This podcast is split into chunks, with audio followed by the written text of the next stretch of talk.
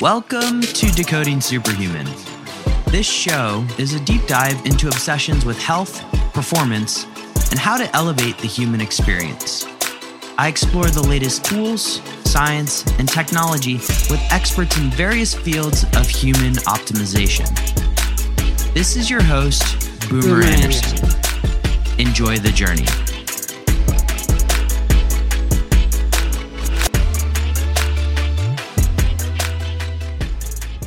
My guest on today's podcast is Julian Pineau. You guys can find him at StrongFit1 on the socials, and he is the founder of StrongFit, and he is back for a round two. Last podcast, we got into something called baseline versus stress response, discussed the role of noradrenaline, as well as Karl Friston, and how movement can influence anxiety, depression, and so much more. Today's podcast, because that first one was so wildly popular, is diving a little bit more into that, and we get into something that Julian calls Q training. What is it? Well, let's get into the podcast. You guys can find the show notes for this one, which are a doozy, at decodingsuperhuman.com slash strongfit2. So, Julian, you have two hours. And since now you're on the other side of the world, uh, I may take a lot of that from you. But let's, uh, let's see where we go today. Um, right before I clicked record on this, you and I were just talking about uh, training, and I was kind of relating my experience with uh, what I understand to be Q training. I want to get into that today, and just sort of contrasting that between my experiences with uh, the conjugate method or West Side Barbell and how I was training for powerlifting competitions and just kind of beating the shit out of myself, literally, uh, in order to compete versus you know Q training or what I understand to be Q training, uh, and really just the enjoyment of it. And so let's, I, I want to unpack all of this with you today, and I'm sure we'll go around all kinds of areas, but let's, let's just go right for it. So first of all, let's explain beating the shit out of yourself because if you train for powerlifting, it's going to happen. But turns out there's really two different ways of beating the shit out of yourself. There's the beating yourself physically, which you know, you're sore the next day, you're beat up, you're like all good. Like we all have to go through it. You want to get stronger, you're gonna have to put heavy weight on your back. You're gonna feel it. But then there's the kicking your ass mentally, and that's where I think we are um, misunderstanding some very important factors. And so the Q training, like the volume I'm doing right now through it, is monstrous.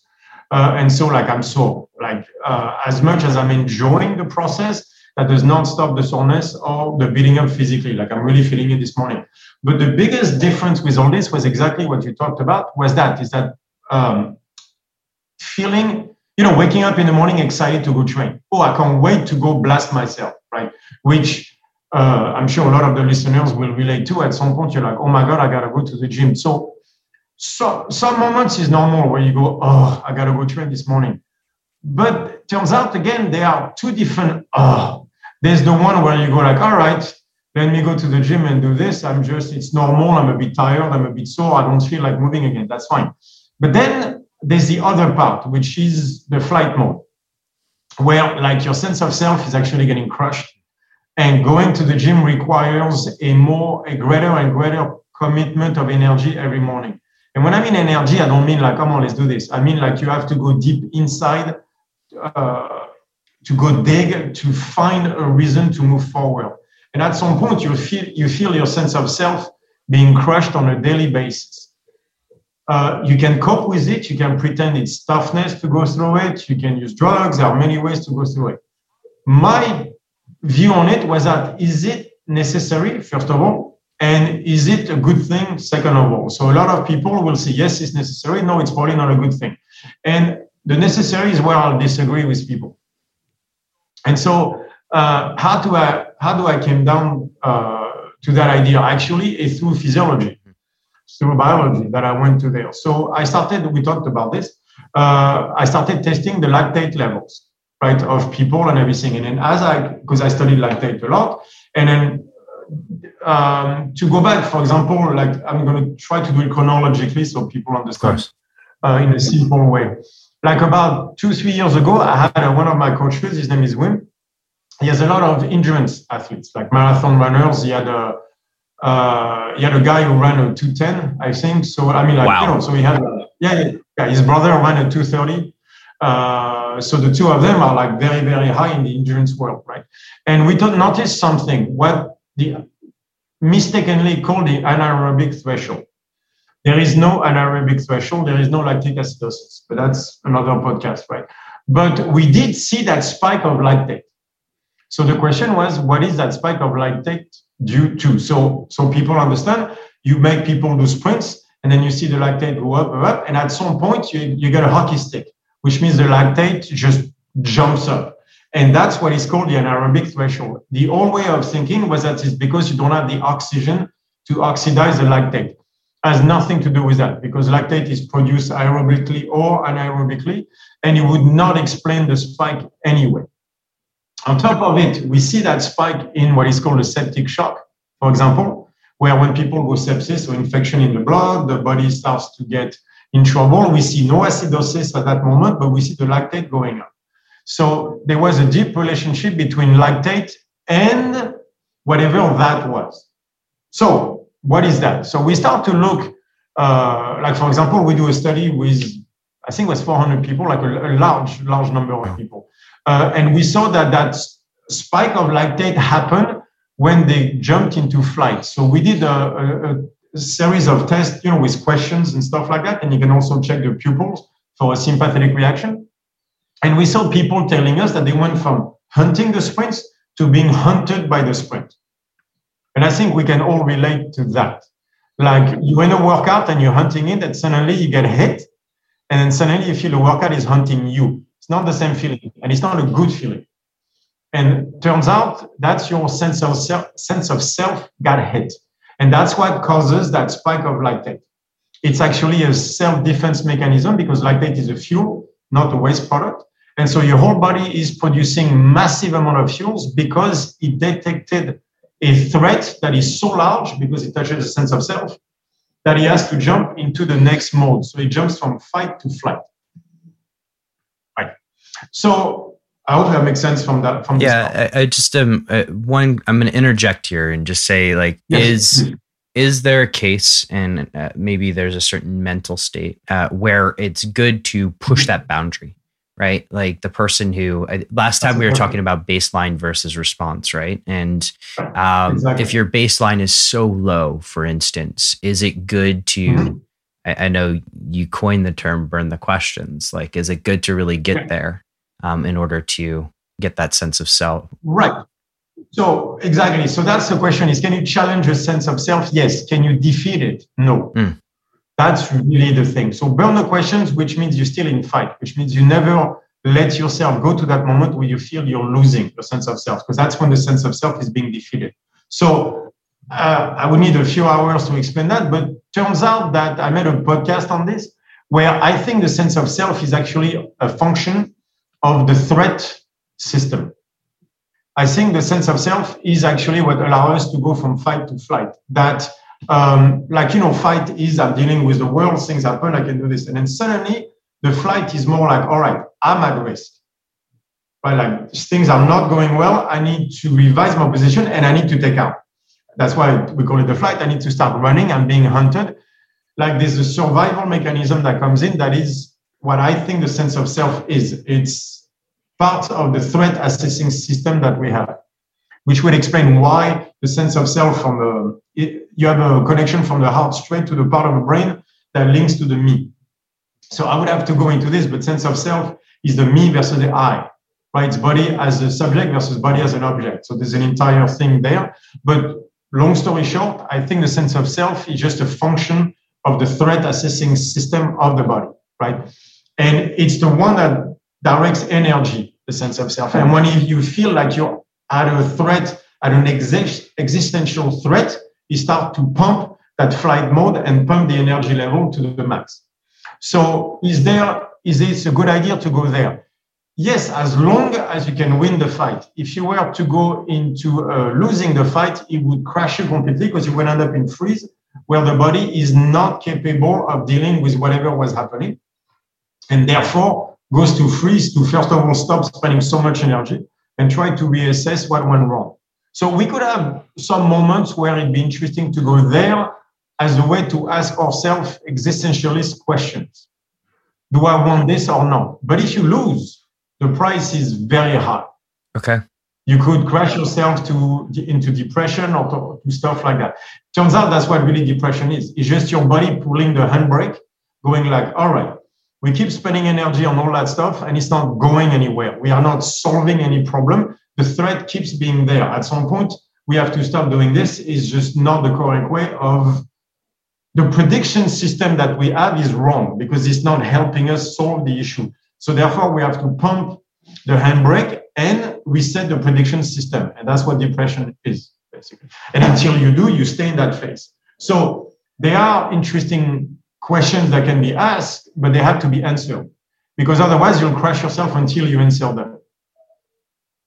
So depending how deep you are in the hole, that would be interesting to see where we go with this. Okay. it's a good question. Where do we go with this? Because I want to get back on the the the path to how Q training developed, right? Because you you've gone through and you know the last time you and I spoke on this podcast it was baseline versus stress response and we were talking very much about noradrenaline and lactate and all of these things um, beautiful conversation encourage people to tune back into that one and so that's been it was December last year actually and since that time you've kind of progressed quite a bit I know you read a lot of Friston um, and what has that journey looked like for you in kind of arriving at Q? I figured out something I think major that we missed. I, I really do And I'm going to explain where I come from here. So, um, if you look when you talk mental health, you see three issues. You're giving me a two when you need a 10. You're giving me a 10 when you need a two, and you can't give me a 6 mm-hmm. Right. Which means, what do I mean by uh, giving you a six? Well, you know, like there's something you don't like fight with a boss or whatever, and you only have two ways to answer. It's either you give me a two, which is fully pressed, where you avoid the fight, or you give me a 10, which means you lose your marble, start screaming, or is stressed out for two days. Your reaction did not match what the fight was. No one said the fight is enjoyable, that you should like it or anything, but it's not a 10 either. It's not losing my marbles. My sense of self was destroyed because the guy is an asshole. The guy is an asshole, it's worth a six or you deal with, you know, you deal with email that you don't want to do. Okay, that's a four. Right. But if you see a problem is when you answer with a one, which is procrastination, or 10, you stress yourself out so much to do the email, you're, you're crashing for three hours after. Those are not correct responses based on what the world is giving you.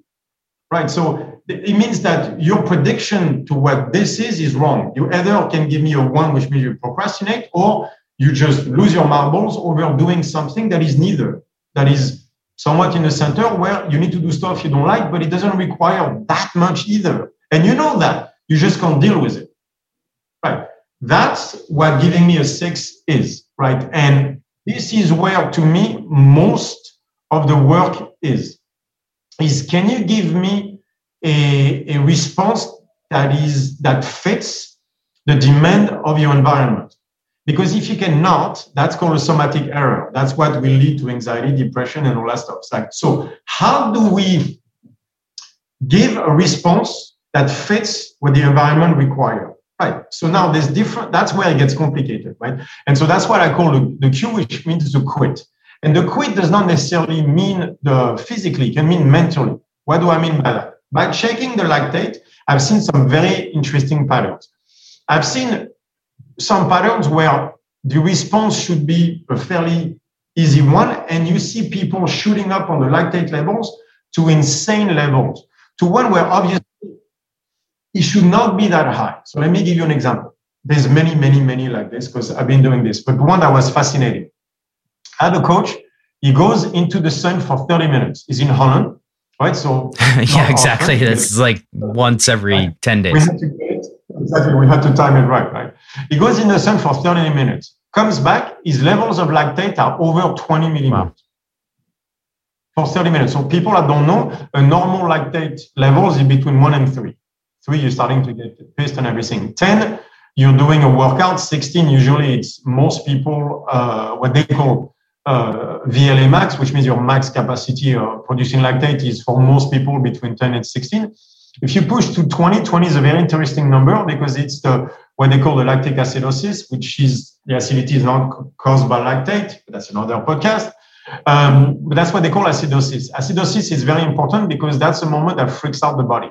It actually starts to mess with your brain, which means we've seen that the, those levels of lactate in the brain cannot allow the gamma brain brainwave to work properly, which means the network of the brain start to decompose. So you cannot think straight, literally, physiologically, you cannot think straight at 20. So it's acidosis and it's very dangerous because your pH level starts to go up. So the acidity starts to drop to dangerous levels. And there's nothing that's, that threatens the body like temperature and acidity. So that 20 millimole is a very important number. And we see that's when people crash. And so he gets to 20 and crashes completely.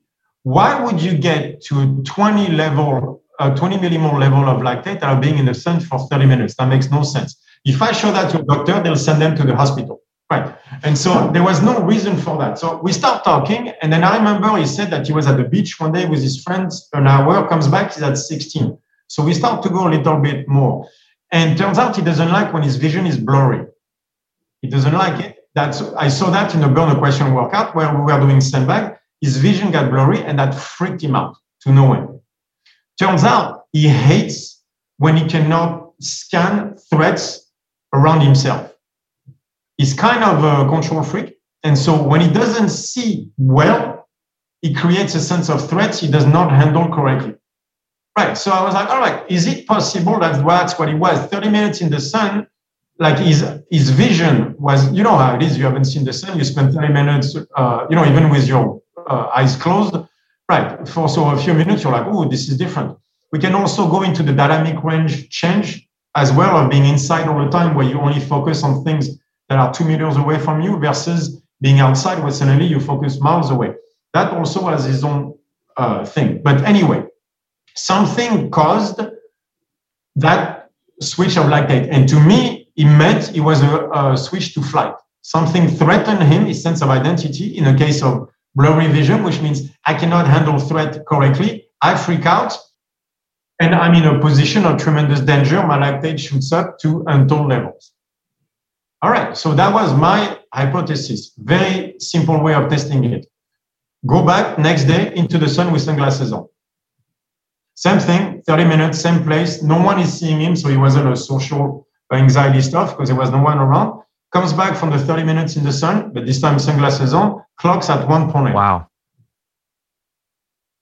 And that's purely just due to, vi- to well, the control so. freak, right? So. I believe so. And so, but that's the key is I have this story times 20 now because I have all the sheets of my clients that, that I'm popping up. And I've seen that story time and time and time again. I have a client of mine, Nicole, who was my first really case study on this, where I've seen her wake up at 24. Like you have to understand, the machine doesn't go past 25. She's not the only one, but uh, wakes up in the morning at over 20 millimoles of lactate. I'm like, how? Is that a, that's like an alarm clock plus I'm stressed out of my mind kind of it sounds like it but I'm kind of curious what the details are behind this. Right. So we look at that and I'm like look 24 is like your body's about to shut down. Like this is such an insane amount of lactate like again it would send you to the hospital like we're way past acidosis right the machine stops at 25 millimoles just to give you an idea um, and so we're going like this is insanely high and so i'm going to the, um, the day before, right? And I'm saying she went to bed at 17. I was like, oh, what happened? Because she woke up at 2 that day. So she was in a normal range. It turned out that she had a fight with her boss, but a very specific fight where she felt like she didn't stand up for herself. Like, so she's worthless. She couldn't do this and this. And then the lactate went up and up and up and up to the day. And she wakes up at 25 the next morning. And that happens three times over the course of three weeks. And every time it was a social anxiety thing, which means she felt worthless in front of people. And that that's her trigger. So it's not the control freak thing. For her, it's something else. And so that's what is the most fascinating is I'll show you 20 sheets and you'll see the same results from different causes. Every time it's whatever threaten you as a person, as a, whatever threaten your identity. And it's all different. One is blurry vision. The other one is a type of, of fight. The other one is uh, at work, but different type of work, different situation, not the fight with a boss, but more something else. And it doesn't matter. There's a trigger that whenever you press that button, sends you through the roof on your lactate levels. There are tremendous physiological consequences to having such high levels of lactate. You can't recover. Uh, you can't move properly. Like it's actually extremely destructive for your body to pump lactate at such high levels, like through the night or. I imagine like your sleep just goes to shit, right? Exactly. Right. And you never recover. 20 is one of my sessions on the sled. It's about the question of the sled. That's when you reach 20. So you're going there on a daily basis. So you might not feel it mentally, consciously, but your other hierarchies, they feel it on a daily basis. So it's it's it's a hit to the sense of identity that is tremendously powerful, that has, turns out, tremendously powerful physiological impact. And so I saw that and I was like, all right, so what we cannot have is that.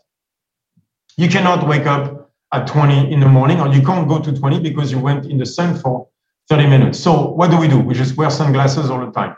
I'm like, okay, that's one way to look at it. My way to look at it is how about you learn to give me a six instead of a 20?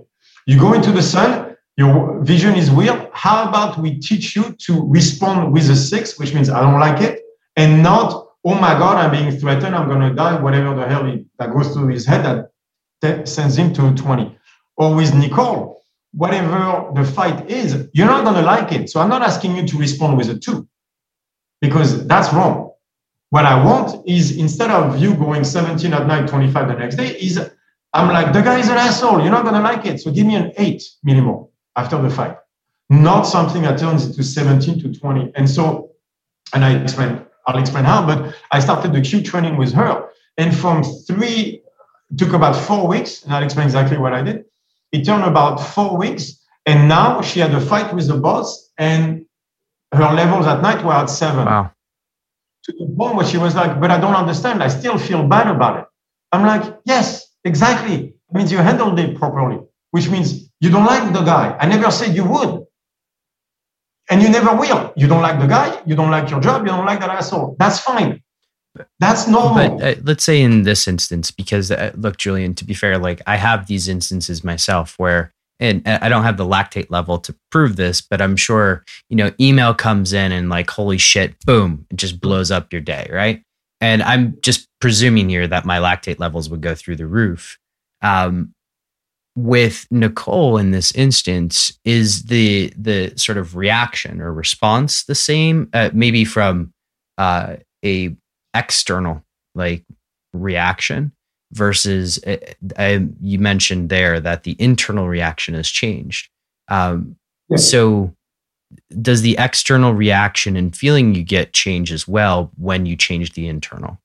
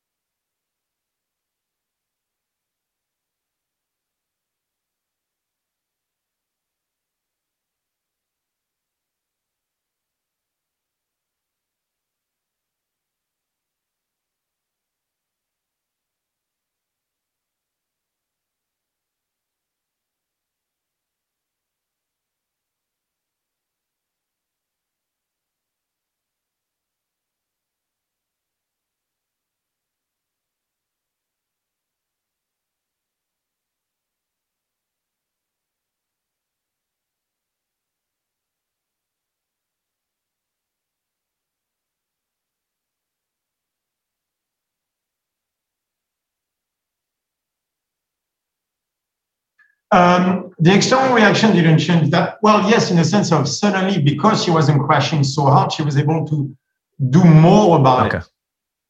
it. The key was because the internal was less of a spike, she had, she still didn't feel good about it or anything like that. So you still freak out about it, but you're able to deal with it a bit better.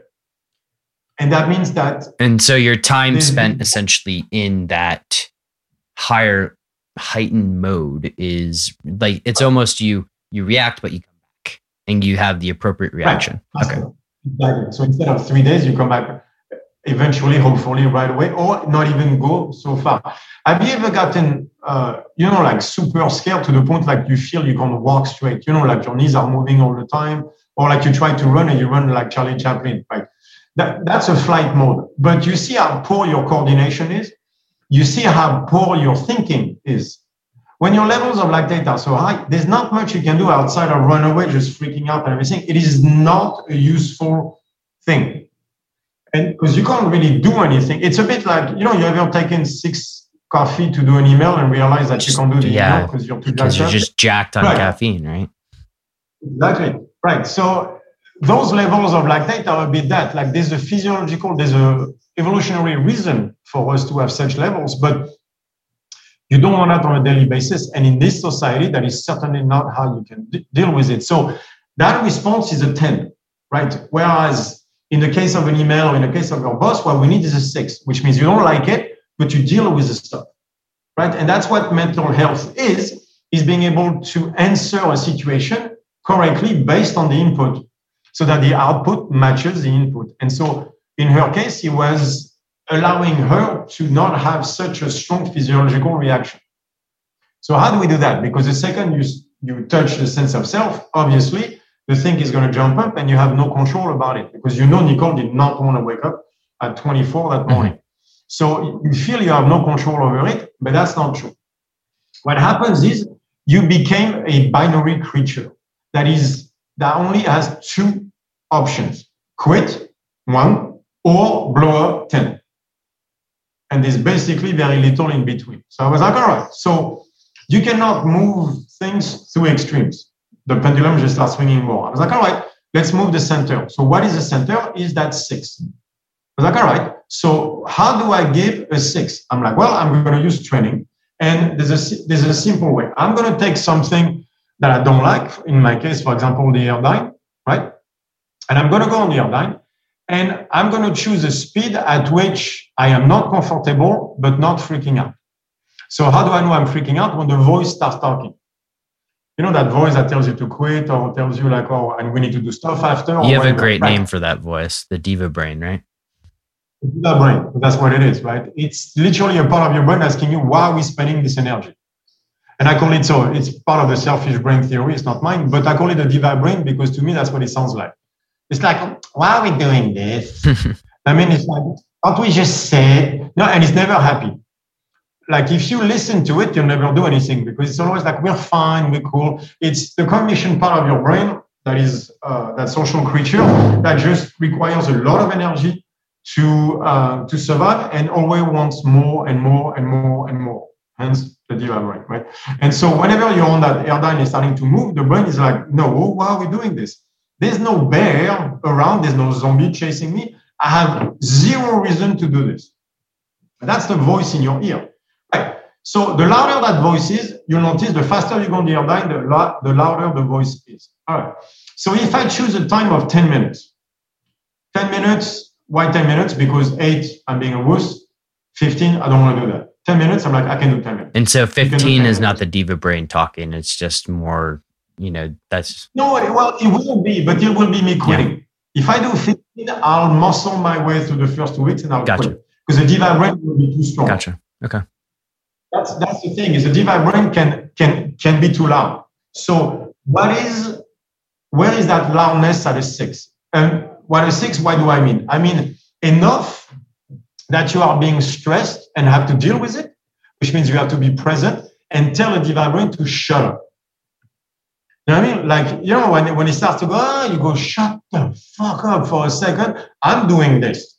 There is, you're not going to stop me. I'm doing this. For me, it's 10 minutes because I'm like, I don't care you feel, you do 10 minutes. You can, don't be a wuss, you can do 10 minutes. Come on.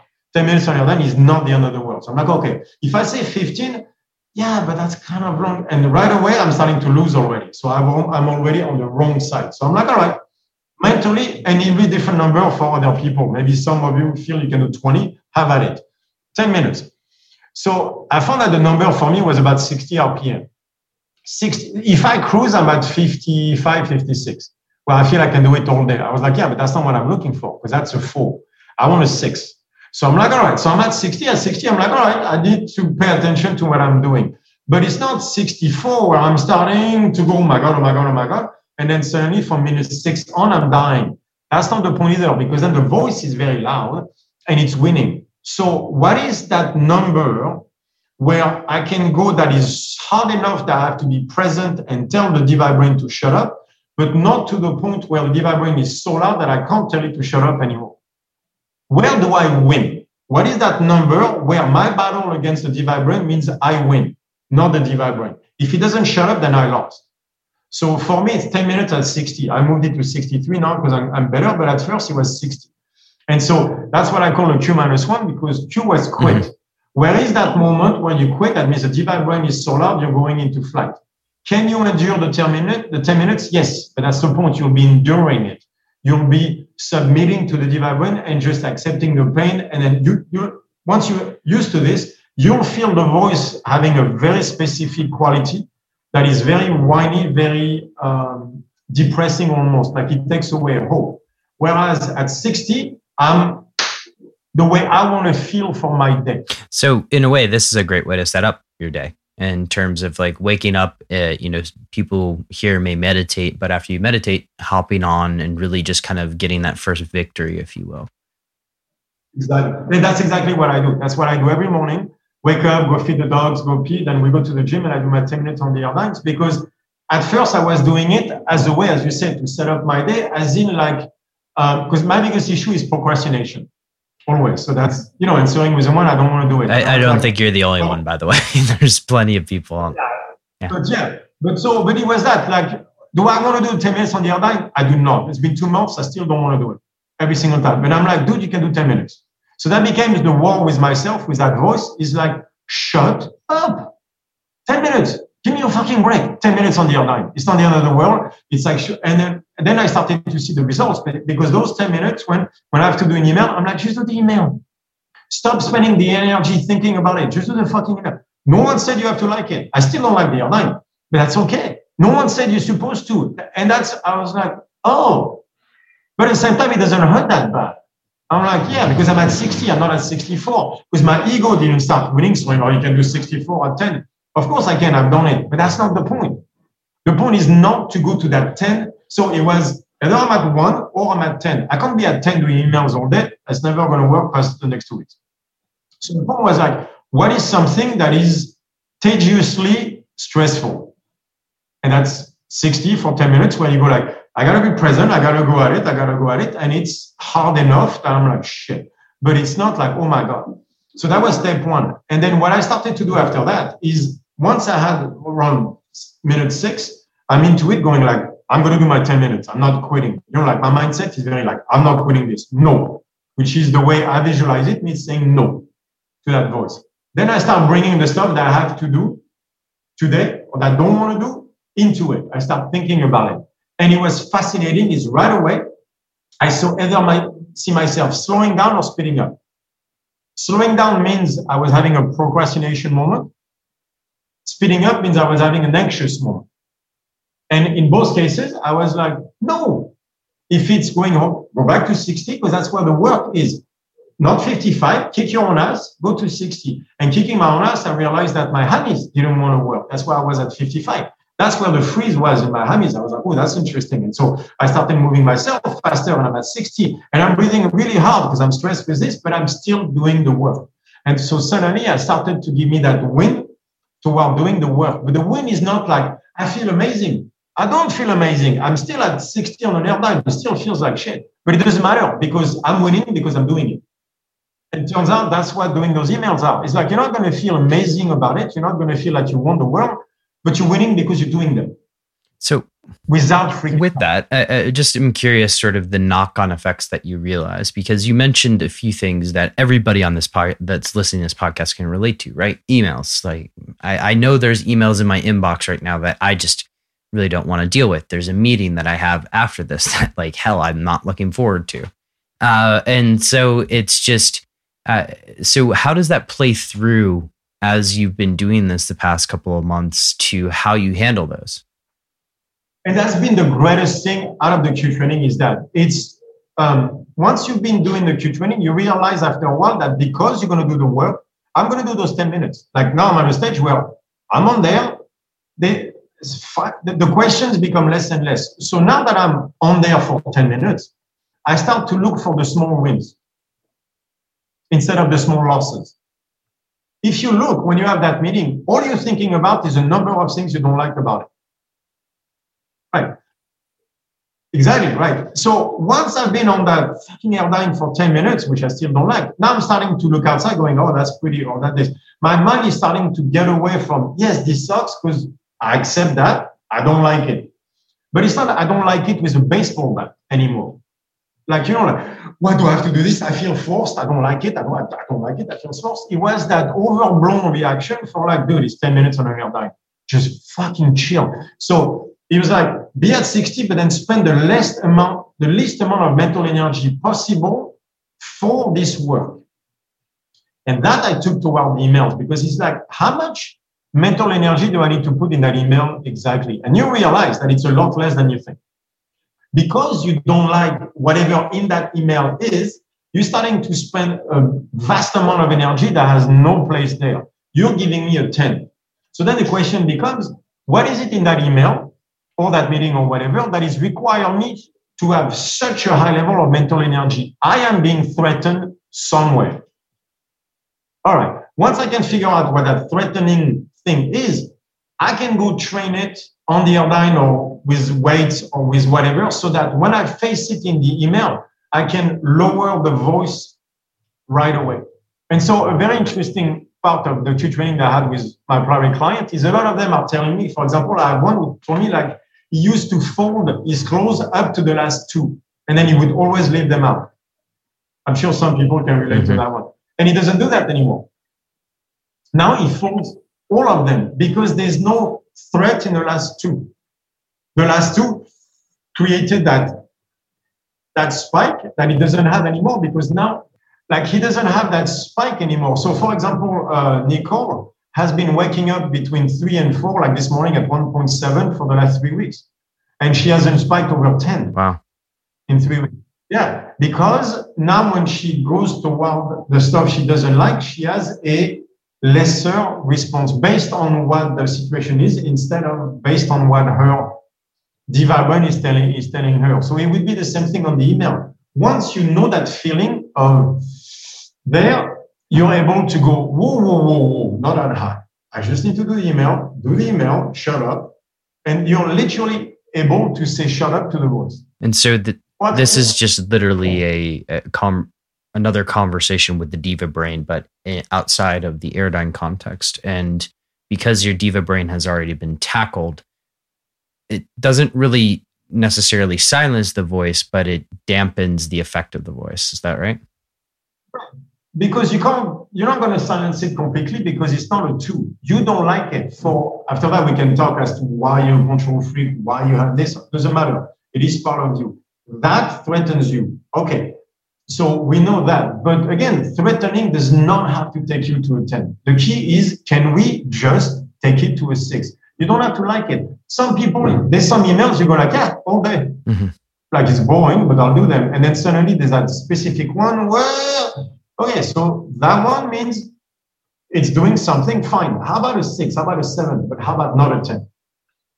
And the thing is, if you only have a one or a 10, it's very hard for, for you to figure out 5.2. So we start at six. And then from six, after that, there's variance as to like, this is how I should respond to this one or that one. Like for me, it was uh, very interesting. It's like now I can get angry and not crash. So I can be angry at a situation that I don't like for work and stuff like that, then really pissed, and that's it. Mm-hmm. I'm just angry. Whereas in the past, in the past, that anger would always lead me to crash. And, and by like crash, this could be just sort of uh, like getting tunnel vision around a subject, for instance, and not being able to focus on anything else for the next day or so, right? So that, that would be more anxiety. Okay. Crash would uh, crash would be full procrastination. Like I don't want to do anything. I feel no energy. I'll do it uh, completely in a passive way. Okay. Okay. Defeated way. Tunnel vision means, which can be great, but if, for example, like you have, you know, six emails to do, but then that one that that you know threatens you, and then that's all you do for three days. and then leaving everything else on the side. That's a sign of anxiety. Now you're giving me a 10. Well, I need a six. That email is important, but it's not necessarily that much more important than everything else that you cannot do anything but that. That's a high anxiety response. I'm like, no, give me a six. So that might feel good at tunnel vision because you feel like you're tackling the problem. Like, yes, but you're tackling, you're tackling problem number one out of seven. It's not helping you. It is not a response that fits the environment that surrounds you. Therefore, it's not a good response. Because at the end, we do live, that's, and that's a dichotomy, right? Is we live within ourselves, but we also live within the world. When you are a response at a two or a 10, what you're doing is you are letting your inner world dictate your reaction to the outside world. And that's not how this works. It's, that's not how the world works. It's prediction versus observation. Everything is a game it's a Bayesian inference model. Everything is a game of percentages. Was like this is my inner world, but this is the outer world, and then we're gonna there's something there that needs to to function. So you can't surrender to the outer world either, because then there is no inner world, and that's not how this works. Then you're just a slave to the system, and you don't go anywhere. So where is that balance? That balance is finding the six, because once we have a six from the center, we can start seeing whenever you need a seven or whenever you need a four or whatever. But that can only be done from the center the extremes are not a good place to start. And so the Q training was that was like, I'm going to give you a six, something you don't like, and then we're going to make you win against it. And if that's too loud, then we lower, we lower. That's why Q minus one. We find the quit, and then we're going to stay right below it, and then we're going to make you go at it, and then you're going to start winning, winning, winning, winning, winning, to the point where you start to gain control over the votes. Okay, so uh, just giving the example of the Airdyne, for instance, and you start there. And you mentioned just in your own situation, sort of the last four minutes, you bring in uh, the tasks for the day and just sort of see how they feel and how your body responds to that. How does that then translate into uh, the, I guess, either weights or endurance exercise and how you get, kind of look at the other aspects of Q training?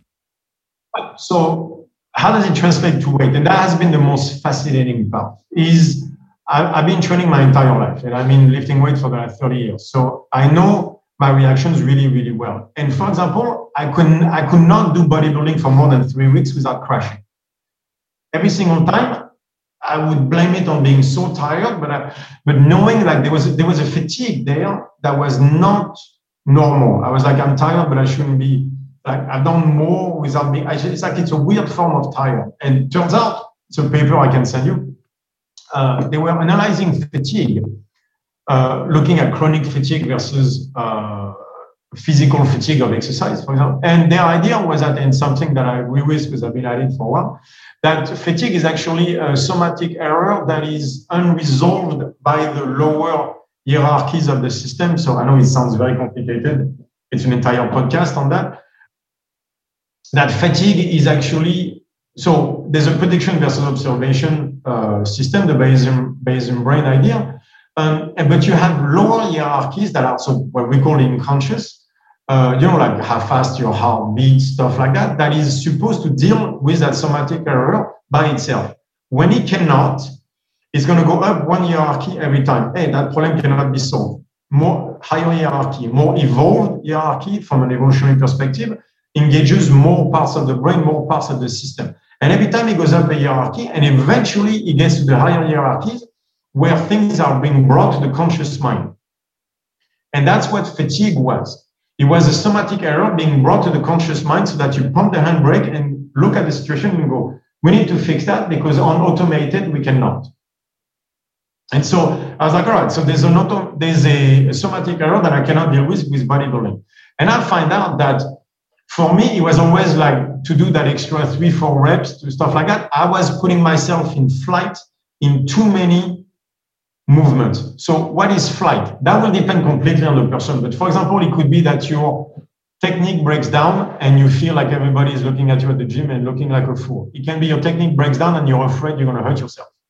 It can be technique breaks down, but you're doing it because you know you want the muscles, but you don't feel the muscle actually working. Uh, whatever it is that creates that sense of self being threatened will take you to flight. And that's what I was doing with uh, bodybuilding. And so I was like, all right, so there's a simple way to fix it, Q minus one, which means I'm never going to touch the fail.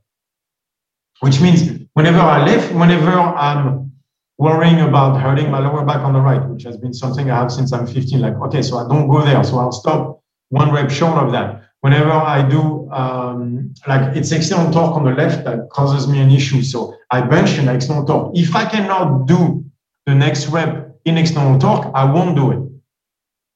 Right? If I cannot feel the engagement the way I want, I don't do it. That's for me. That might not be for you, but that's for me. And so what I did is I stayed at minus, uh, so I did Q minus one on that set every time. And so normally I, w- I was doing two sets, but I was like, yeah, but like that's not that much more, that much work. So what I did is I started to increase the sets instead.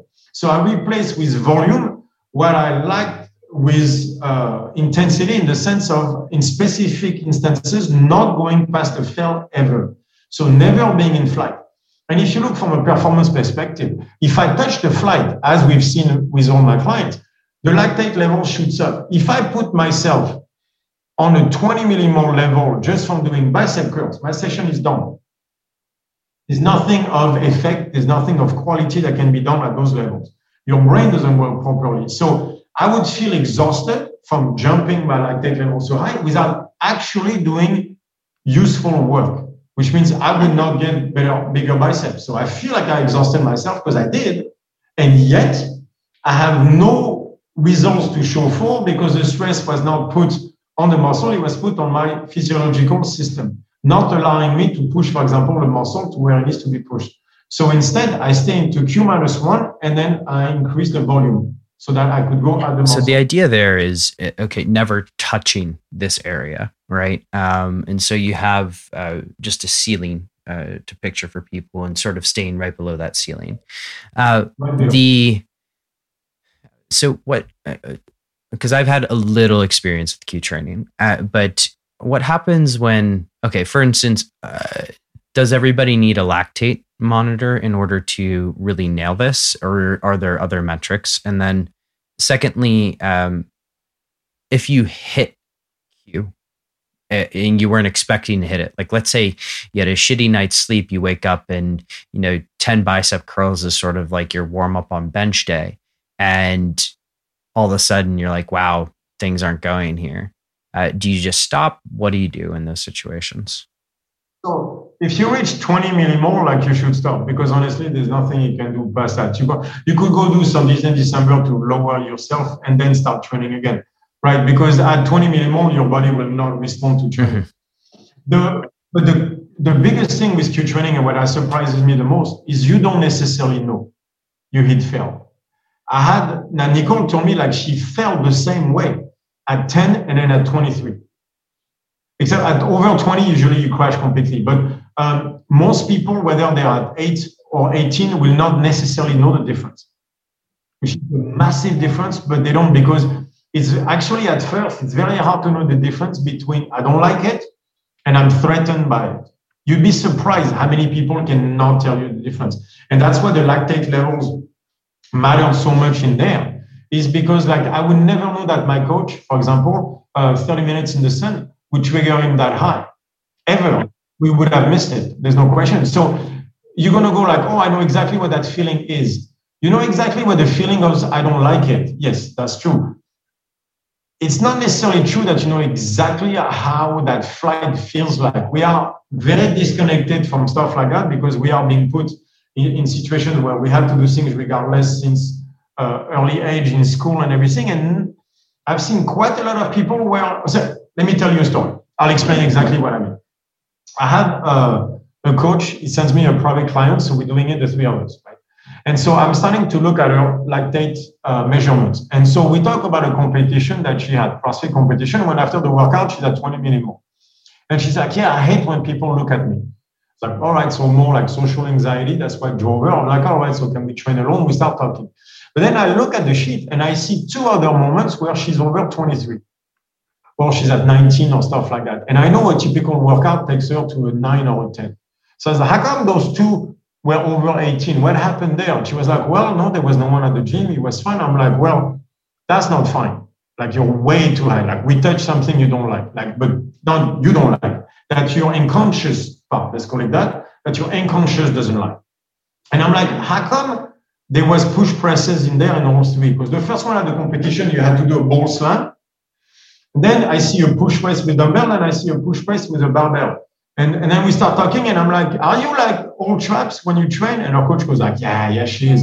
I was like, I'm curious. Do your neck hurts?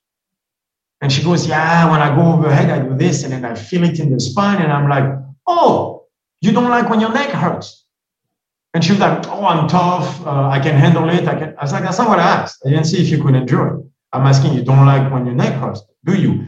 And she goes like, and then 20 minutes of talk, she goes like, yeah, yeah, I don't like it. That kind of scares me because it's my neck. I'm over 30 and then I feel, and then I'm like, all right, so now we're going somewhere. You don't like that when you go overhead, your neck hurts. It freaks you out. And she goes, yeah, looking back. So I'm like, all right, so let's see. We take a stand back, we make her do a five by five, pushing slightly forward, lactate levels at four. Two days later, she does a push jerk, lactate level is at 17. She was afraid of her neck. If you talk to her, she would tell you that the reason she felt bad at the competition was people looking at her, not her neck, not feeling her neck. That's almost like an unconscious fear that is that is ruining those workouts, for example. Because the second she did three, she was already out of breath. Well, yeah, you're pumping your lactate levels to ungodly amounts. It's a lot of energy being spent, like being created. A lot of energy being spent. Your acidity level is going to start to go up because of the ATP to ADP translation. Like stuff like that. Like you already lost the workout. You haven't even started yet just because you're afraid of doing the, the, the typical movement that will hurt your neck. But I needed the lactate levels to get her to understand that because for her it was something else and i see that all the time so in the case uh, look this is fantastic and i, I am a big fan of measurement in terms of just bringing general awareness, right? It just makes, uh, because we spend so much time drowning out our levels of awareness that it's, uh, it's useful to, of course, bring, have measurement no matter what it is. Now, uh, in the case of the neck, or I know you mentioned earlier on the bike that like there's some security in the ham or there's hamstrings. Like, how do you? Uh, what's the course correction pattern here? Or is it like do they go to the chiropractor for instance? Like i, I okay. How do we how do we kind of course correct these things? So the way we uh, course correct it like i'll use her example and mine. Uh, hers is simple is right now you can't feel your neck so we're going to do the sandbag and you're going to press forward and everything so we're going to have to engage the pec so what we have to do is to teach her to move correctly because the problem is she went overhead with weights pushing her head forward, loading the traps because she could not load the proper pattern with the correct muscles. That was coaching, right? It was just uh, jumping ahead when you're not ready. And so her structure is not ready to put weight overhead with the barbell pushing her head through. She just doesn't have sorry, the mobility to do so. So I was like, all right, then we're going to get the pecs going, we're going to get the lats going, and we're going to use a sandbag because you can control the sandbag in a way that you won't feel your neck. That is not true with a barbell. So we're going to get you back to the barbell, but first we're going to need to build a structure. Right? It could be that I need to change your technique or stuff like that. Yeah, we might get there. For me, is I could tell like there was a lack. The the hammies just did not want to work. I was like, all right, then time to decide who's going to win. And so what I've been doing is on squat and deadlift day is like a shit ton of arm strength. At first, isolation work, just to make it contract and get the conversation going. And now it's compound movement, but with that external torque uh, on the left that results into my, my hammies on the left not doing exactly what I want. And so I went at it through the Q minus one. And, but that, and that's the beauty of the thing is now I can target my hammies because I don't fail. If I don't fail, I don't dread the hammies and therefore, I do more volume, I do more work, I get more connection, I get better skill, and I come back the next session and I do it again. Like how many sessions I we skip because we either forgot or something hurt or whatever? Guess what? You just don't want to do it. And you might have a very good reason not to want to do it. For example, in the case of my client, because your neck hurts and it's not a good feeling. So instead of playing the tough guy, they're like, oh, I'm fine, I can endure everything. No, we go like, there's a problem, we fix it. So how do we do it? We're going to challenge it but not stay away from it because that's a problem as well. So that's what you do when you skip that session. Oh, I forgot to do my hammies today, all that stuff. You're giving me a one, you procrastinate on the work that needs to be done. Or you give me a 10, which means you do, you know, max max weight on the sumo, and then your hammies are shot for two weeks, but then you don't have to, to train them because you kind of hurt yourself. And you could see that in both cases, it ends up with you not doing the work. You, you're not doing the email. It's the same mm-hmm. thing. So the key of Q training is that is like, what do I need to do to allow you to to gain that confidence to shut up the voice so that you can do the work where it needs to be done. It's a lot harder than it sounds. It's now that I'm going through this with you, it's far more complex than I uh, w- was originally envisaging, and what and it's amazing, of course. And I, I just so in the case of, for instance, the neck, um, and it kind of boils down to somewhat of biomechanics, right? They're they're misloading, and so uh, assuming that the person has a coach that knows how to identify this, it's really building, it's rebuilding those biomechanics basically in order to. Uh, and is most of the problem just awareness of muscles? Like, uh, are people just so shut down in their mind that they don't connect to the muscles? Uh, a problem. If you look at any exercise, any performance, anything, you can always decompose it in three levels. You have a neural output, the capacity to, you know, create the neural energy to push the thing, what they call the nervous system, uh, which is wrong, but you get the idea. It's like the capacity to generate the fight toward the movement. If you're hurting, your system will go, uh-uh, we're not doing that. There's also the skill, right? So the technique of the lift, which matters, obviously, because you're using good leverage. And then there's muscle capacity. Are those muscles capable of contracting to the level that I need them to in order to handle that specific weight? And do you have the muscle there in the first place? we always have muscle. They, they might be underdeveloped and they might not contract hard enough to get us where we need. And so uh, we see a lot of it being first a skill work, which means maybe you are using the wrong leverage, right? So we can we start with that because that's that would be the simpler way to fix it. Hopefully, many times it's not that or it's just not enough. Then we get to muscle capacity, where you might have pecs, but they just you either don't have enough or they just don't contract the way we need to for you to be able to press that weight that weight overhead, not to press overhead, to press that weight overhead. Because it's not enough to look at it as my neck doesn't hurt when I put my arms up. Who cares? What matters is if your neck hurts at that weight. Because that's her fail. Her fail is not going overhead. Her fail is that specific weight at that specific rep. So that means, and that matters. So let's say the problem is 185 overhead for seven reps. So you know what I'm going to do? We're going to go 185 for six reps. And we're going to do sets of that. And then the third set might not be six reps, might be four reps.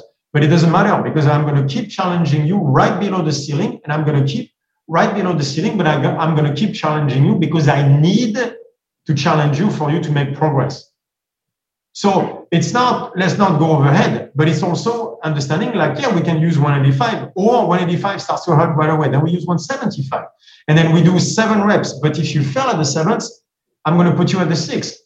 What does failing means? Maybe failing means on the seventh rep, your technique goes to shit, goes to shit and that scares you. Then we don't do the seventh rep. Maybe it means that you could do 10 reps, but at rep number six, you start to feel the neck. That means we do five reps. It doesn't matter in that sense, right? And then we just figure shit out on the volume after that. But the key is you cannot do that rep that takes you to the bad place. And it can be, oh, I felt something, I don't like it. All right. But let's not step away from that exercise. On the contrary, let's go at that exercise. Let's just not take it to the bad place. Is that dark cave, Luke Skywalker? You know, what do you, whatever you bring with you, just don't do the extra two reps. And it's not that you're not capable of doing it. You're not, don't worry about it. We know you're capable of it. It's all good. We all love each other. It's just that if you do that extra rep, either your technique goes to shit or it just feels wrong. You've done that when you got five reps, felt awesome, and then you do the six and it feels like shit. So this is, in, in a sense, removing the ego from it and just really, yeah, which, to be fair, a lot of people are going to yeah, struggle with that. Exactly. Now, looking at, so do I. So do I. yeah. So do I. But, but then you know what? Do another set.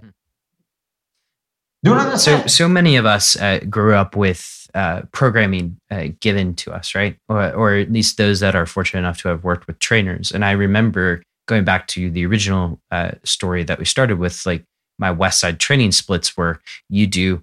X number of sets, and usually it was a tremendous amount of sets and higher rep or uh, dynamic effort days would be, you know, interesting types of reps and that kind of stuff.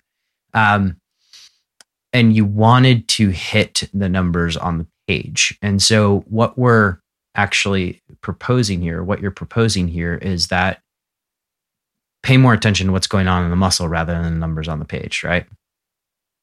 No matter what, no matter what. But that being said, I can still make you hit those 12 sets on the on the on your speed days and everything. The question is whether you should do that extra rep that you have in mind of doing or not. So the number of sets, we can do it. Like there's a moment where it's just playing too much, but we could discuss what too much is. Like I'm willing to go into that.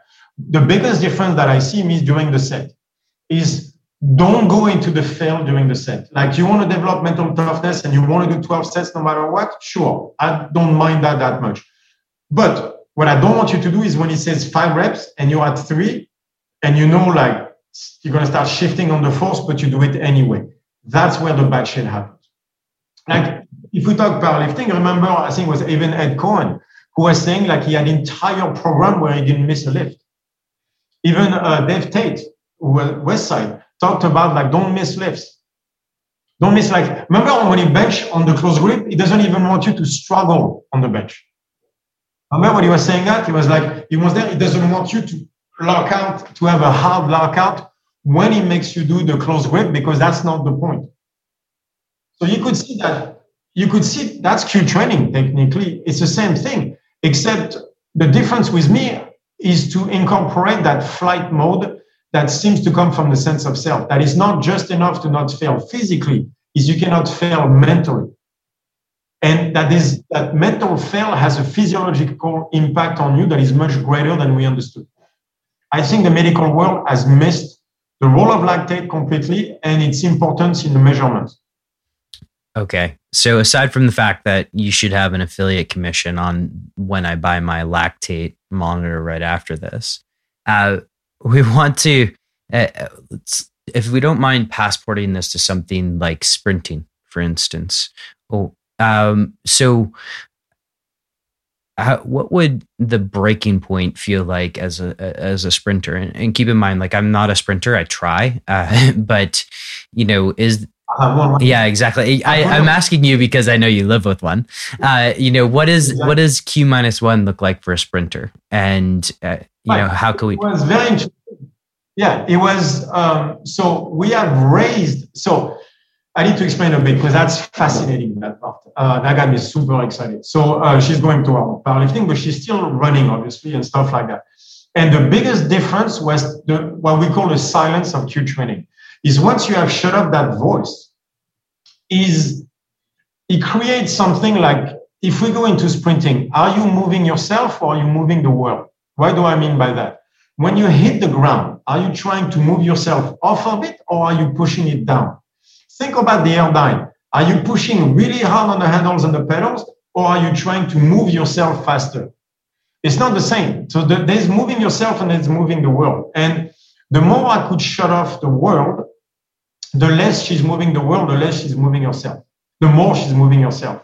And so when I put her on Q training, she realized how loud the voice was.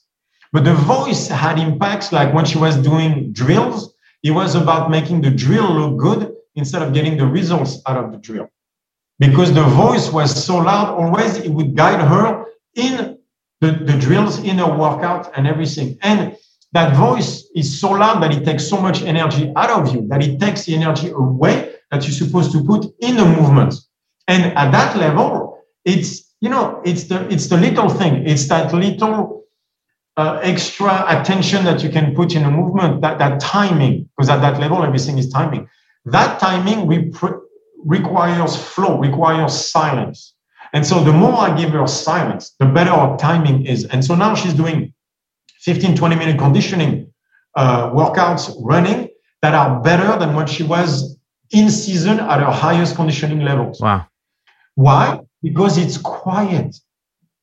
there's a silence. If not, no one is talking, she can just run. And when she can just run, she runs within herself. She starts to move herself instead of moving the track. And that had made all the difference in the world. So suddenly it changed her technique too, because she doesn't force off the track, she moves herself. So it's better internal torque. She got into flow, and that has had massive changes on her technique. But because of the science. And so build this for me a little bit, because obviously she didn't start with uh, the quietness like was the identification process was it similar to you on the airdyne or how does it how does that yeah so we did so yeah so first time she's on the airdyne and uh, she can go longer than i can i do 10 minutes but her she can go uh, longer so i go on the airdyne i get there she's minute seven and she's all over the place she's like this you know hands on the waist and like and looking like she and i'm like what are you doing all right put your hands back on the handle breathe, focus, just focus. Be like, don't be all over the place. Just focus. And so she starts to go, and then with 55 was a bit too uh, too fast for her, so we come down 52. And I'm like, all right. So now, now that we find the number, just stay there. And you could tell she wants to go everywhere else but there. And I'm like, no, no, hey, hey, stay. But if she's someone who wants to speed up in between sets, who wants to do stuff, who, she cannot do one thing at a time. So it's more your anxious mm-hmm. type, right? Sounds familiar so like, no, to no, me. So. And I'm like, stay with me. No, no, stay with me. Use stop pushing like this on the handle with your fingers because she has a tri- her it's a triceps. Me it's hammies, but her is triceps. It's like use your triceps, which makes her freak out. And so she wants to go all over the place. And now we're getting to minute 10, and I'm like, all right, so you're getting better, you're getting under control. Just do 15 and we and we're done. And the second I say that, she calms down. And then at minute 12, she's so relaxed, same number, 52, same number. She's so relaxed, you're like, all right, finish to 13, you're done. And she's like, no, no, no, no, you say 15, let me go to 15. I was like, all right. But then she spent the next two and a half minutes like this with nothing, zero, like spending zero energy. Mm. And well, she's still at 52. Same thing she was five minutes ago, dying. And so then she gets out of the airdyne and she goes, wait, so when I'm at track and this and this and this happened, it's the same thing, right? I was like, yes, exactly. She was like, oh, I get it. She started to realize how much energy she was spending. Well, there was no need. It would not make you run any faster. It doesn't do anything but just having a very loud voice. And that's when you realize we all do it to a degree where we all want to train hard. So we finish the session wasted. Did you finish a session wasted because you physically wasted yourself or because you wasted your sense of self, which has very dark, which is a very dark path. And she did that a lot of time where in her mind, she had to push the hardest possible in order to have a good training session because she's so driven. But she took that drive to, I'm going to destroy my sense of self instead of, I'm going to get good at sprinting.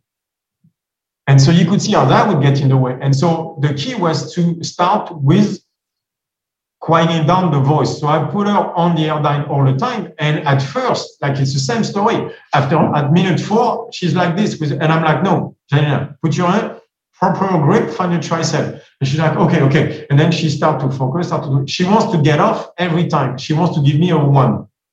I'm like, no, go faster. Use your tricep. Just don't crash. Don't freak out. And so it's that like, um, it seems to me like the best analogy I, I, could make is that a lot of us, we want, for example, to solve issues when we talk where your mind is at a seven, right? Important issues like an email or whatever, but your body cannot understand what you're saying because you're seeing it's not cold, not warm, there's nothing around, you're well fed. Your body is at a one, is sitting, is chill, and your mind is at a seven, and there's a lack of communication between the two, that means that your system is not working well. So what I do with the airdyne is I allow your body to be at the same level that your mind is at, so that they can finally talk. So that when you think about a problem, you feel it physically as much as you feel it mentally. Now there is no somatic error, and now we can move forward. Wow, wow. There's a there's a lot to unpack here, Julian. it's just yeah. it, it's fascinating and i love uh, love where you're taking this. And uh, like a, the, the results yeah the results have been crazy. Crazy. Like nicole is sending me stuff. Like it's it's more than i ever thought i would see. Like it's crazy. On myself too by the way. The voice, now that the voice is quiet, my training sessions are insanely. Uh, I'm so sore. By the way, the Q training does not stop you from soreness. The the so volume's sore. absolutely absurd. to be fair, like I just Sure. I I, I don't total it up every day, and I'm like, wow, this is a lot of weight. Uh, And, and I don't even do isolation work. It's only compound movements now. It's insane. That's why I'm I'm putting it on Instagram so people to go like, yeah, I'm doing it. But uh, I live and mentally I'm fine. So as long as I'm fine mentally, then I can go back the next day, go like, yeah, let's do this again. Like physically, I'm paying the price. Don't get me wrong, but the results like. But it's it's the, the the results like on the side is the the not freaking out, the not like being angry and not crashing. It's the it's the silence outside of the gym also that I it's working so well. It's crazy. On my, with my one-on-ones, I, I've seen stuff like I had a guy who had a problem with impotence uh, because same thing in bed, it was either one or ten. So how are you going to make that work? If it's a one, then nothing happens, right? And so we we, we work that through with the Q training because suddenly he knows what a six is. Like right, right. So you find the same pattern every time. Is you cannot give me a six. So if you look in your stuff where you can't give me a six, that's the fail. All right, let's do that. Let's give you the skill of a six exactly in that thing. And once you do that, then the voice gets quiet and you go, oh, why could I do that in the first place? I think this, we, I think it's supposed to be silence. mhm. I think that's the problem. I, I don't think I'm fixing anything. I think I'm just bringing silence where it's supposed to be silent. Yeah. It's not supposed to be shouting. So if somebody were to listen to this and say like, "Hey, I, I'm interested," um, and they have like particular is the uh, sort of first step to identify those particular behavior patterns that will not be helpful to them. Uh, so, for instance, uh, with me, there's situations where I'm dealing with third parties, and they'll say something, do something, not do something, and it will sink me. Uh, almost sink me like I'll just get very tunnel visioned on it to the point where the other 20 priorities are kind of forgotten about. Uh, is that the the first step in the process to identify those things that you want or If if um, if I could, so let's say I take you on, right? So first, what we do is uh, we get a lactate tester and we look at those meanings, and you give me a lactate testing after each of those meanings. Some will be lower than you thought, and then there'll be a few where we go, "Ooh, that's the one." Then what we're going to do is we're going to find the form of cardio that you hate the most. For me, it's the airbag. Mhm. And you're going to find that number where you're like, all right, shit is real. Right. And then I'm going to keep you there because I know by minute five, you're going to start to have the problems of either not being able to maintain by crashing or getting so tunnel vision. You're like, yeah, but you like, uh, I can do 65. And I'll know from your behavior that you're starting to get that objective driven stuff that takes you too far. And I'm like, no, I didn't say 15 minutes. I didn't say 66. I said 60 at 10. And you'd be like, yeah, but it's not enough. I'm like, I know 60 at 10. Don't give me a 10, give me a six. Oh, okay. And then suddenly you, you'll find that middle gear that you like into the tunnel vision. So the key will be that is to find the stuff that wants to drive you toward that high gear and to keep you at the middle gear and make you realize that it's not that bad. And most likely you don't need the high gear. You can do the same amount of work at a much lower gear, which is performance. Mhm.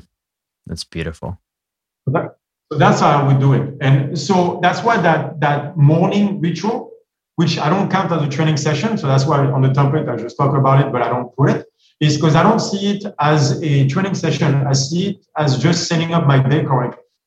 and so All the difference in the world. and so for somebody who uh, so airdyne is an example but like let's say you just have a so i have a carol bike right behind me it's just like a resistance bike i could use the same thing and just sort of adjust the resistance accordingly in order to get to that middle gear if you will uh, Yeah, exactly. fantastic Right, it would work well. So we we find a number where you go, I can do that, but not like get the ego out of it. Like, what truly can you do? For me, 10 minutes, I'm like, yeah, I can do 10 minutes. With nine minutes, some short. 10 minutes is double digits. I like it. And I'm like, I can do 10 minutes. Like, I can do that. Come on. It's not the end of the world. I'm like, all right, 10 minutes. And then I'm like, what is the speed where it means business?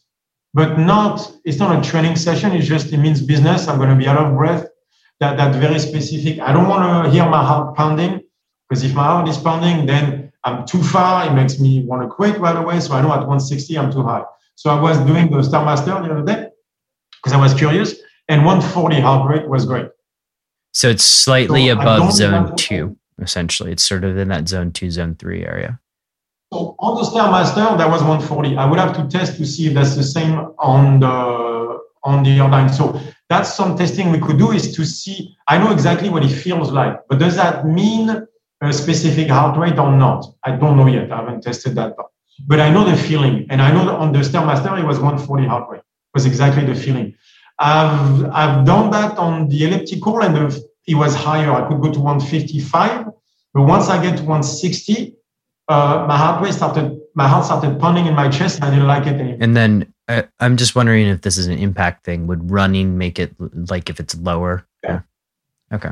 Maybe, maybe, there's something to be said. And the the the the stairmaster, my calves were burning, so there's something there as well where like you want to feel, but not too much. On the elliptical, there's almost no feeling of muscle, which means there is on the Airdyne, and it definitely is on the stairmaster for my calves. So there was there seems to be a number of things there where that when you put all that sensitive uh, like sensory input gets there's a, a, moment past that where it's just too much. So we stay right below that. But there's a an accumulation of a, of a sensory input there that seems to be the key.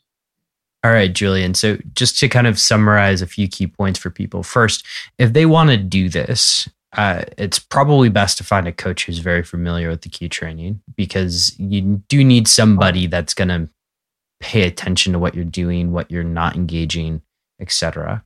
Um, lactate monitoring sounds absolutely essential, and then and then uh, you know really just starting to engage in the awareness of your muscles in order to figure out what's not turning on or what are you refusing to go to Right. And even before that, what is your fear? Right. So that's going to be the key at first is do you, um, like I've seen, for example, there's three types of anxiety. When you look at the anxiety sensitivity, sensitivity index, you have three types. You have physical symptoms, you have cognition, and you have social symptoms. Right. I've seen that the physical and the social, the cognitions are usually linked. So what does that mean from a training perspective? Is most of the time you're afraid that technique breaking down or whatever that movement is will result in catastrophic injuries. That might be a scenario that you're overplaying in your mind, but it doesn't matter. It's your scenario. And so there's a specific movement when you do, when you feel your shoulder turns, you know, like your neck is going to crack the next day, or, oh, yeah, but my lower back, and that one basically explodes in your mind. Why? We cannot go there. So the key at first is that is what is what is that place where we cannot go? We need to define where it is. And then once we define it, we build so that you never go there. And once we can stay within that fight and not flight, then I can do whatever I want with your training. Like it doesn't matter. I'll just add sets. And because you're not failing, your capacity just went up because all that energy that you were spending crushing your sense of self, I can use it to crush your body instead. Mm-hmm. So you can do so much more. That's the only reason I can do the volume I'm doing right now is because mentally it doesn't touch me at all. But physically, Jesus Christ. Julian, this is amazing. Uh, okay, so last time you got away with because Richard was also in the room, not answering my sort of random questions. Uh, but I need to kind of pick your brain here a little bit. Um, and maybe you actually did answer one of them. Uh, but what kind of role have, uh, and maybe you can kind of go through some of your mentors, but what role have mentors played in your life? The, the, I've always referred to Nietzsche as the first one. Because it was, uh, you know, Beyond Good and Evil, uh, Genealogy of Morals, and of course, the, the Spoke Zarathustra. It was just, first of all, it was the genius of the man and everything, and his capacity to pack entire books in a, in a sentence. But um, it came at a, at a moment in my life where things were dark. I was about 18, uh, like long history of bad, uh, bad childhood, bad family, but it was also a he talked about the secret gardens in this genealogy of morals, I think. I can't remember which one. But he talked about the, the secret gardens where he talked about philosophy just as a way to develop his inner world.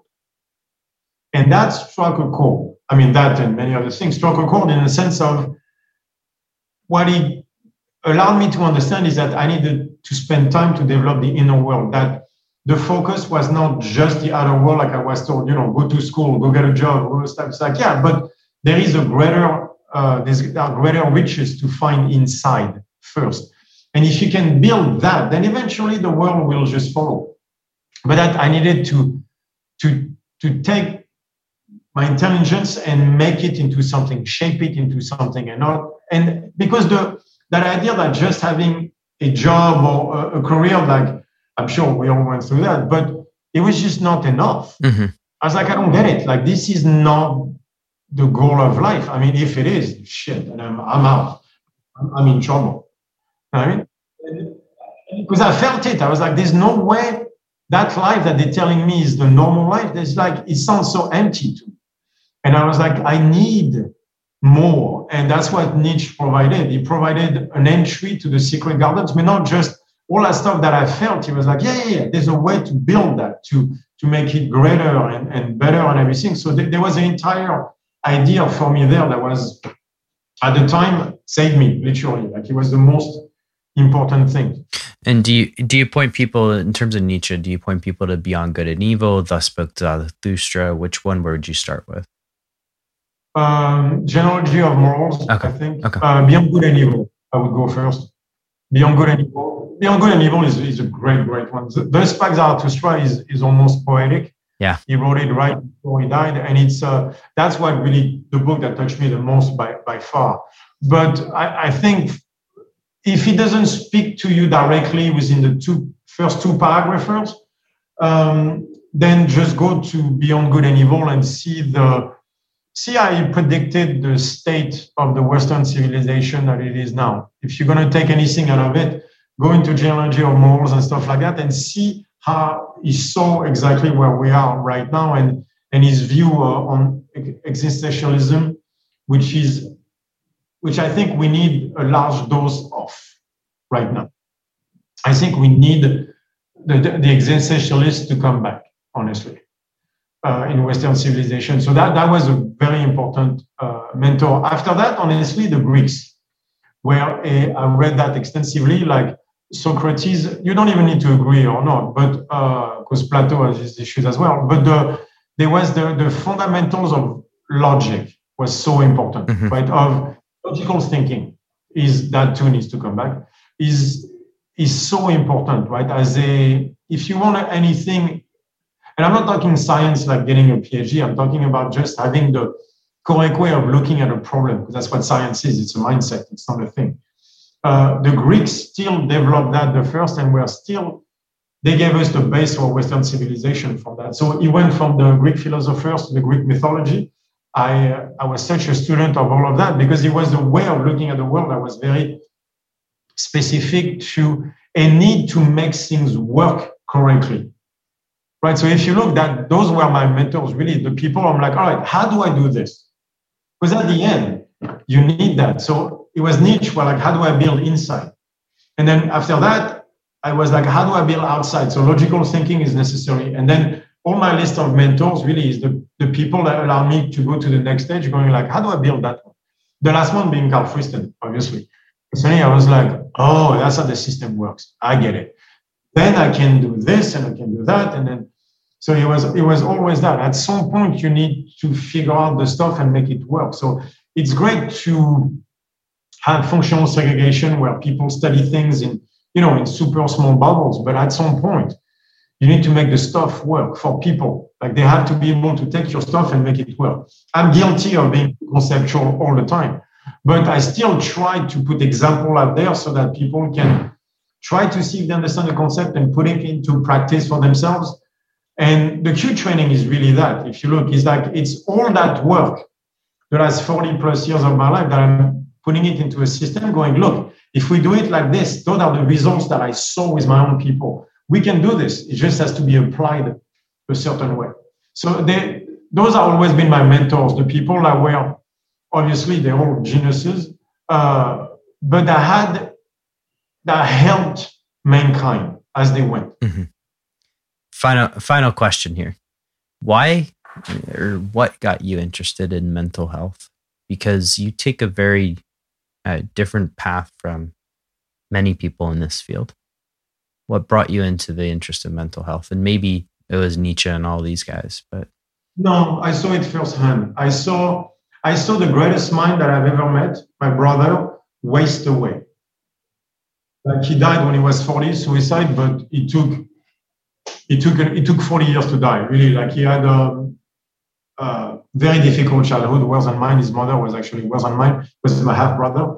And um, as I grew up, I saw the greatest mind that to, till this day I've ever met doing nothing with it, being wasted away, and gradually just uh, in the last five years of his life, being so crazy that it didn't even make sense anymore. I mean, but like he was really such a sharp mind, and to see the descent into hell, drugs, all that stuff, of such a great potential. Imagine what the world lost by not having him.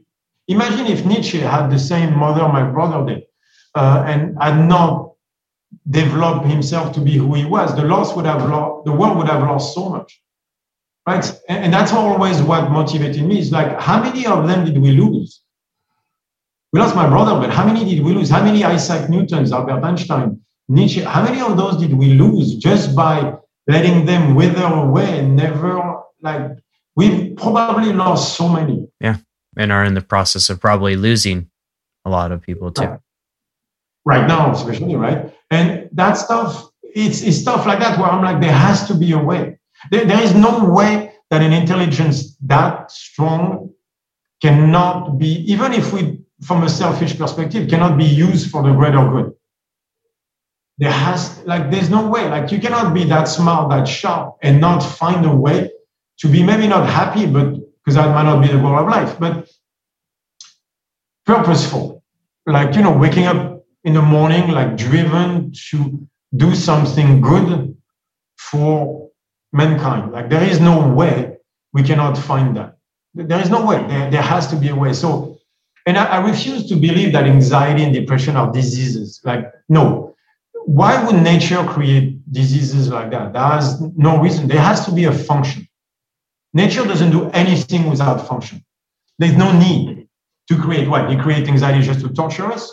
is that like to me that's ego that's the ego of the western world who thinks that because the soul is divine therefore uh, anxiety is either the work of the devil or a way an egotistic way of looking at the purpose of the soul you know i mean whereas it has a function we just don't understand it well we're still suffering from thousand years of the catholic church in a way i think in a way we look at the at the way the system is and i think that's why karl friston the doors is opening is that functional integration that he talks about is like he talked that in, with uh, embodied cognition. Is like there is no brain without a body. We have to stop splitting the two. It doesn't work like that. A brain cannot sample a universe without a body. So that alone is the most forward, the most revolutionary thought the medical world has had, probably ever that the brain cannot sample the body, the, the world without a body. That alone takes you so far into that. And so for me, when I saw that, I was like, then there is a way. There is like then as a as the human being, as a species, we have the we have the duty to save those people like how many have we lost? And so that since I'm a kid, since I'm like eight years old, seeing that, I was like, there, there has to be a way to do this better. What is this society that grinds people like that into that state? Why? And so I was like, I'll, I'll figure it out. Maybe not, but I need to understand. I need to understand. Why? What did he do? What he?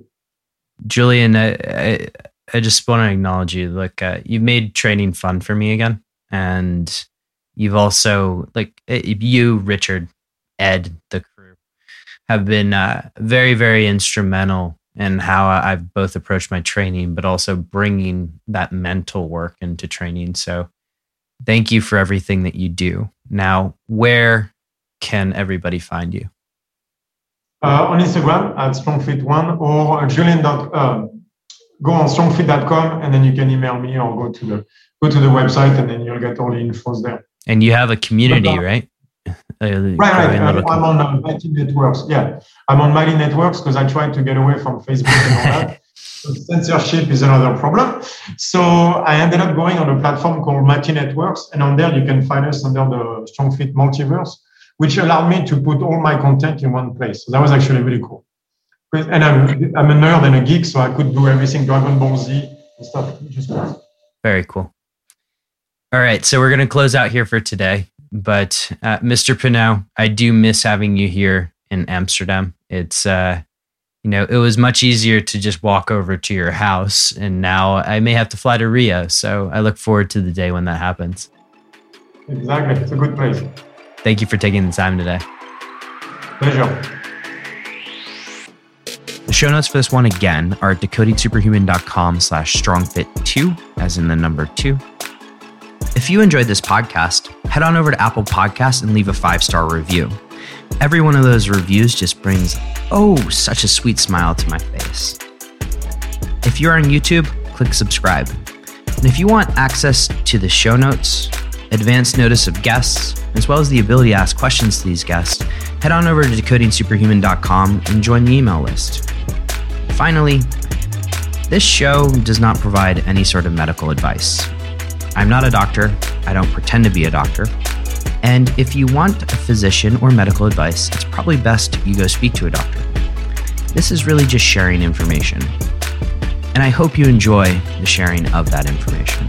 Thank you so much for your attention and have an absolutely excellent day.